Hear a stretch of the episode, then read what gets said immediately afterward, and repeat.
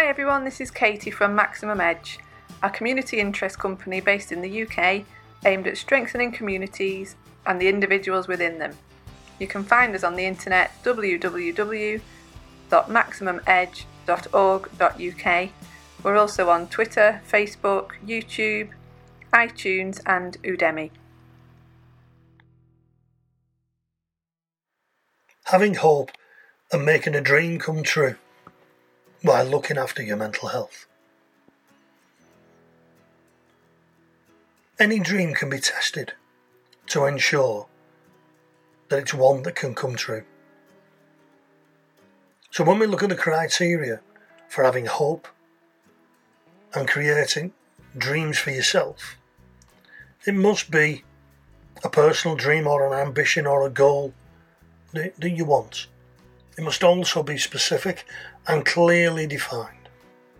It must be realistic and achievable within the resources that you have at your disposal. It must be measurable. You must be able to decide on a method of knowing it has or it hasn't been achieved. A simple way of thinking about this would be you want to save up to go and see your favourite singer, say, at a concert. And by saving £10 a week, which is achievable in your finances, you, you're going to have the money for the ticket for the release date. It's quite an informal way of looking at it, but I still need guidelines for a plan to move forward. So there are various headings and various ways that you can carry this out. So you have a look at what you dream or whatever you want to hope for and have a think about it. Some of the headings you may want to think about and questions you may want to ask yourself would be what will hinder me achieving it?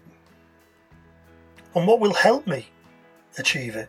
Ways I can weaken what hinders me, which is sometimes doing something you don't want to do, and ways I can strengthen what helps me. And this could be opening up more to people, sharing, various different ways. But this all links into creating a positive mental ha- mental attitude. What we've got here is a, a short quiz that you can answer these questions yes or no to.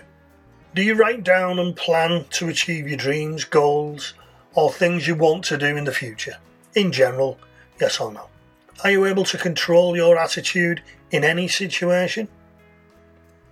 To change it from a negative into a positive? If something goes wrong or you fail, do you look at what you can learn from this setback to help you move forward in the future? Do you give compliments to other people? Do you give compliments internally to yourself? Can you focus on what you want to do and ignore other distractions and be aligned? Have your head and your body in the same place? Do you frequently remind yourself of your past successes and achievements? Do you review your life at all? Do you expect to succeed when you set yourself a task or a goal? Do you focus on what's going right in life rather than concentrating on what could go wrong? Do you mix with enthusiastic, positive minded people? Do you look for benefits when change happens rather than negatives? Do you take regular physical exercise to promote and maintain your health and your energy? Do you frequently visualize yourself succeeding your tasks and goals? Can you lift yourself when you're feeling depressed or not in control of your mental focus? If you've answered the more yes than no answers, then you'll tend to be lean towards a, a more positive attitude. If you've answered more no answers, don't worry. The first step, don't forget, is the acknowledgement.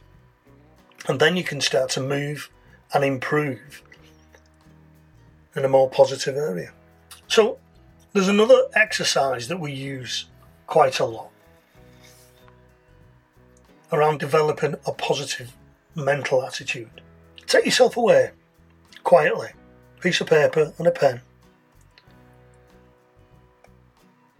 So describe the situation or the person, put the name, and then list the positives of either what the situation gives you or what the person gives you.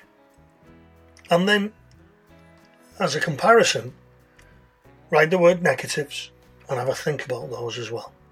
As an intermediary, write another heading changes I need to make. About attitude, and another heading about the situation. I think the next stage is that would be lo- that would be looking at things in an individual basis, either a situation or a person, and we can break that down as we've just said, positive, negatives, and the changes I need to make, and the different attitudes that you'd have and the different situations it happens. The next stage will be looking at it over a period of time, which is usually usually a week. So we would be creating a diary around your successes, and you can do that quite structured, as in Monday, Tuesday, Wednesday, and go through the days. Or, or you can look at creating the successes and then ha- list them. So on Monday, take some time out and list your successes, what you've achieved. Also list how they made you feel. And then you can go on to Tuesday and Wednesday and go through the week. At the end of that period, you'll be able to see that week and pull out of the different successes. Some of them might be little small steps, some of them might be really good gains linked into the, the system that we're creating in this podcast. The, the important thing is the, the emotion and how it makes you feel. You can hopefully start pulling out week by week more positive feelings about having small successes.